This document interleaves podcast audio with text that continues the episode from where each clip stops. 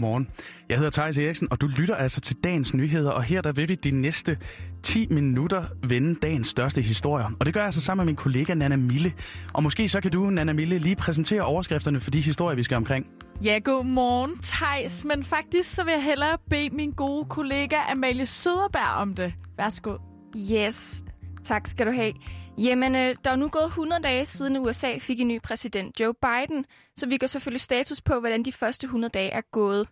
Og så er det fra i dag af, at den nye model for automatisk nedlukning træder i kraft, så vi skal også lige omkring de klimaanbefalinger, som et borgerting har præsenteret for Folketinget.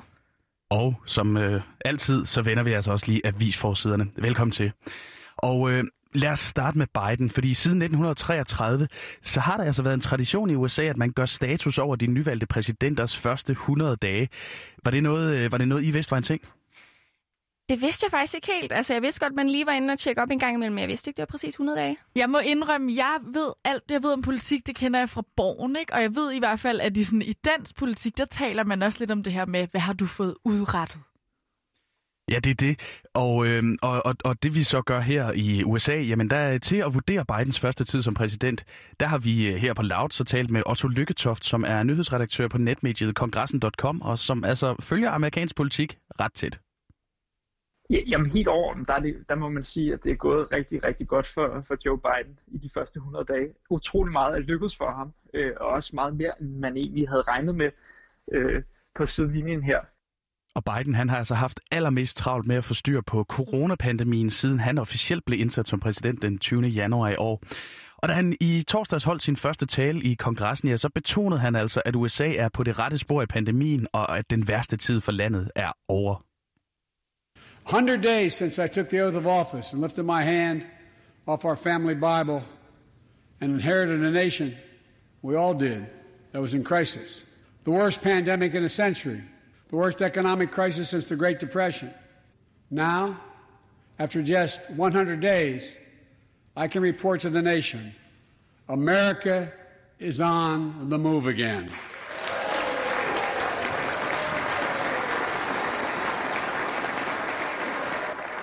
Ja, og et af Bidens mål for de første 100 dage, det har altså også været at få vaccineret mindst 100 millioner amerikanere. Og som Otto Lykketoft han antydede før, ja, så er det altså også gået bedre end forventet.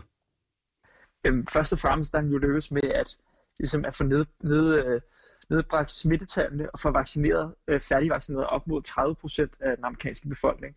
Altså det, altså det er virkelig vildt i forhold til, at vi i Danmark kun har fået færdigvaccineret omkring 10 procent. Øh, samtidig så har han lykkedes med at få gennemført nogle økonomiske hjælpepakker, som virkelig, virkelig er, har givet den amerikanske økonomi et kæmpe, kæmpe boost. Øh, overordnet set, der, der må man sige, at de to ting har været har ligesom sat rammen for, for Bidens første 100 dage. Og over halvdelen af befolkningen støtter altså Biden, sådan helt konkret 55 procent. Det viser seneste måling for Reuters. Og så kan jeg jo spørge jer, Amalia og Nana, hvordan tror I, at Bidens popularitet den er sammenlignet med tidligere præsidenters første 100 dage? Har han opnået mere eller mindre popularitet? Hvad tror I?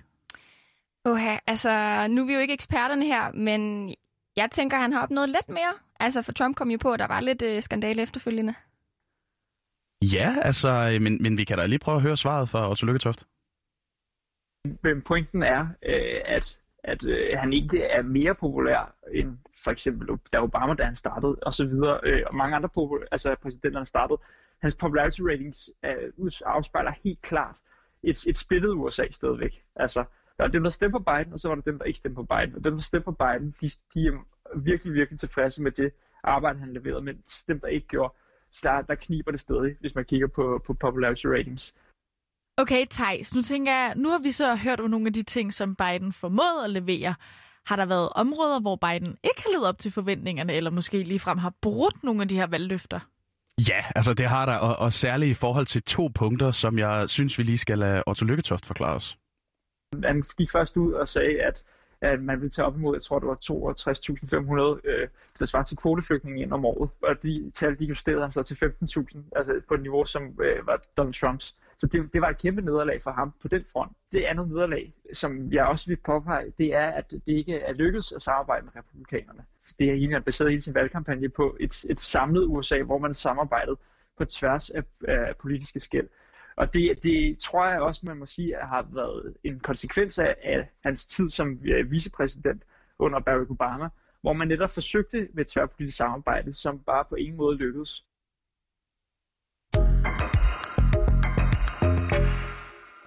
Ja, men nu skal det altså handle om nogle gymnasieelever, der kan gå en eksamenperiode i møde med lidt mere ro i maven. For i dag træder en justeret model for automatisk nedlukning nemlig i kraft, og det betyder kort sagt, at der fremover skal mere til, før skoler og institutioner automatisk lukker ned i sovne og kommuner. Tejs, har du styr på den her justering, som regeringen har lavet af den automatiske nedlukning? Åh, oh, jamen altså, jeg tror, jeg fortalte det den, øh, den dag, at det sådan lige blev aftalt, men, øh, men oh, jeg, kan, jeg kan sgu ikke huske den helt konkret, men det er nogle tal, der lige bliver skruet lidt frem og tilbage, ikke? Ja, for lige at opsummere, så trådte modellen for automatisk nedlukning i kraft den 12. april, og det betyder, at kommuner og sovne skal lukke ned, øh, og jeg skal lukke ned, når smitten når en bestemt grænse. Men modellen har allerede fået en del kritik, og det har fået regeringen til at lave nye ændringer. Og formand for epidemiudvalget, Stinus Lindgren, har blandt andet sagt sådan her om justeringen. Nu har vi hævet niveauet, og det var også aftalen fra start af, at man skulle tilpasse det epidemiens udvikling løbende. Det er det, man har gjort her. Samtidig har man så lavet den her synes jeg, utrolig vigtige tilføjelse med, at man kan gå ind og vurdere, hvis et sovn for eksempel skal lukkes ned, er der nogle skoler, der skal undtages? Er der nogle skoler, der skal åbne hurtigere end andre? Det kunne man ikke før, det kan man nu. Ja, og helt konkret så betyder justeringen, at de tre kriterier, der skal opfyldes for en lokal nedlukning, bliver ændret. Altså incidensgrænsen, som dækker over antallet af smittende per 100.000 indbygger, hæves fra 400 til 500. Derover hæves positivprocenten fra 2 til 2,5 procent, og det vil fortsat være et krav, at der er registreret flere end 20 smittede de sidste syv dage. Umiddelbart lyder det jo ikke som den helt store ændring. Eller hvad tænker du, Thijs? Nej, det lyder ikke som den helt store ændring, men man skal også huske på, når det bliver sådan nogle beregninger her, som det her jo baserer sig på, at, at så kan det faktisk ændre ret meget, selvom man ikke nødvendigvis rykker voldsomt meget på tallene. Ja, altså måske får det alligevel en stor betydning for de ramte gymnasieelever. Et af de største kritikpunkter af modellen har været, at skoler kunne lukkes uden en eneste smittet elev før.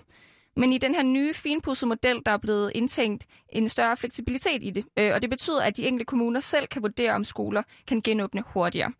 Og det var altså også den tilføjelse, som du kunne høre Stinus Lindgren lagde vægt på i lydklippet her. Og selvom det er en lille justering, så glæder det en formand for Dansk Gymnasieelevers Samslutning, nemlig Ingrid Kjærgaard det er jo relativt let, der er blevet justeret blandt andet det her med, øh, hvor mange smittede der skal være. Det er blevet 400 til 500. Det er jo ikke sådan voldsomme ændringer. Men det vi er glædest for, det er, at det bliver en lokal vurdering, om man vil lukke skolerne eller ej. Og det er altså en lettelse for gymnasieeleverne. Den seneste tid har det nemlig været flere eksempler på skoler, der har været lukket på trods af nul smittede elever. Og de her nedlukninger skaber usikkerhed blandt eleverne, selvfølgelig. Vi ved, at man ikke får det samme faglige udbytte af den virtuelle undervisning, som man gør den fysiske undervisning.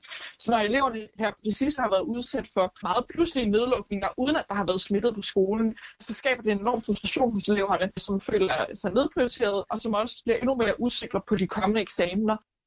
Ja, og selvom skolerne stadig kan lukke fra den ene dag til den anden, så satser hun på, at den her fleksibilitet vil komme eleverne til gode. Altså, vi synes, det er ærgerligt, at der stadig har mulighed for automatisk nedlukning af skolerne uden hensyn til smitte. Men det virker som om, at der er blevet bygget op i den formulering, og vi håber, at det betyder, at man ikke kommer til at se, at skoler med nul smittede lukker ned. Og det kan man jo godt forstå. Ja, uden tvivl. Ja, og det er altså i dag, den ændrede model træder i kraft, og så kan vi jo lige holde øje med, hvordan den vil blive implementeret, når kommunerne fremover rammes af smitte og står for de her nedlukninger.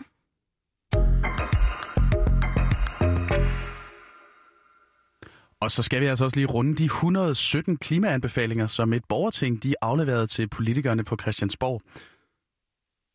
Hjertelig velkommen til det virtuelle møde i Klima-, Energi- og Forsyningsudvalget. Velkommen til medlemmerne fra Borgertinget. Klima-, Energi- og Forsyningsministeren. Velkommen til.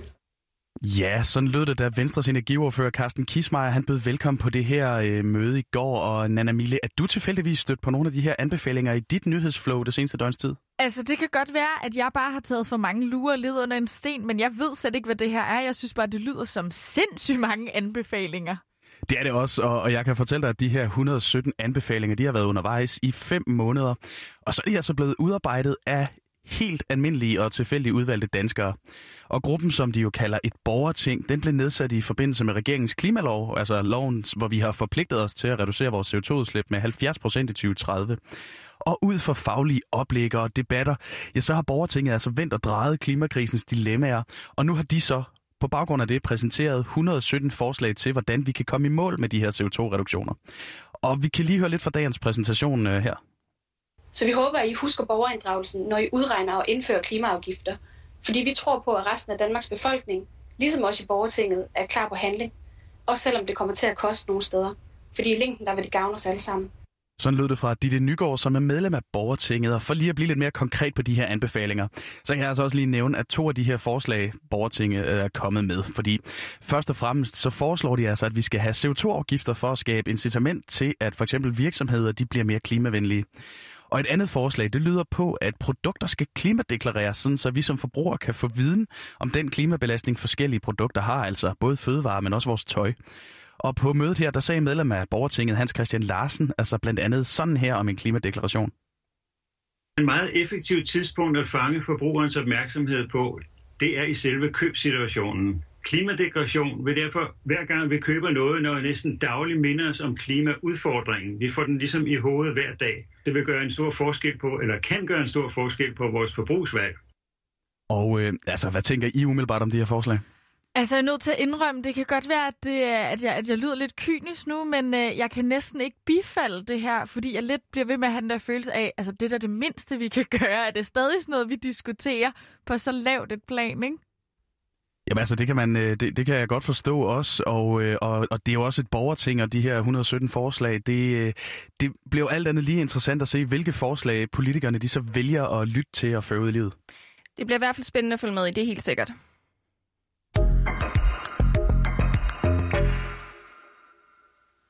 Og her til sidst, der skal vi altså også lige runde et par avisforsider, fordi øh, Jyllandsposten de skriver om gravide, der strømmer til private klinikker, fordi de altså ikke vil nøjes med to scanninger. Og hos politikken, der er det Uffe Tordal Pedersen, der prøver forsiden, og han er altså pensioneret departementchef i Udlændingeministeriet.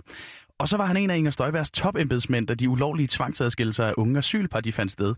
Så her der kan man altså få lidt insiderviden om sagen, hvis man er nysgerrig på den. Ja, og med det nåede vi altså til vejs ende for den her udgave af Dagens Nyheder. Udsendelsen er tilrettelagt af Razan El Nakib og Henriette Kamp. Din værter har været Thijs Eriksen, Nana Mille Nielsen og jeg, Amalie Søderberg. Tak fordi du lyttede med.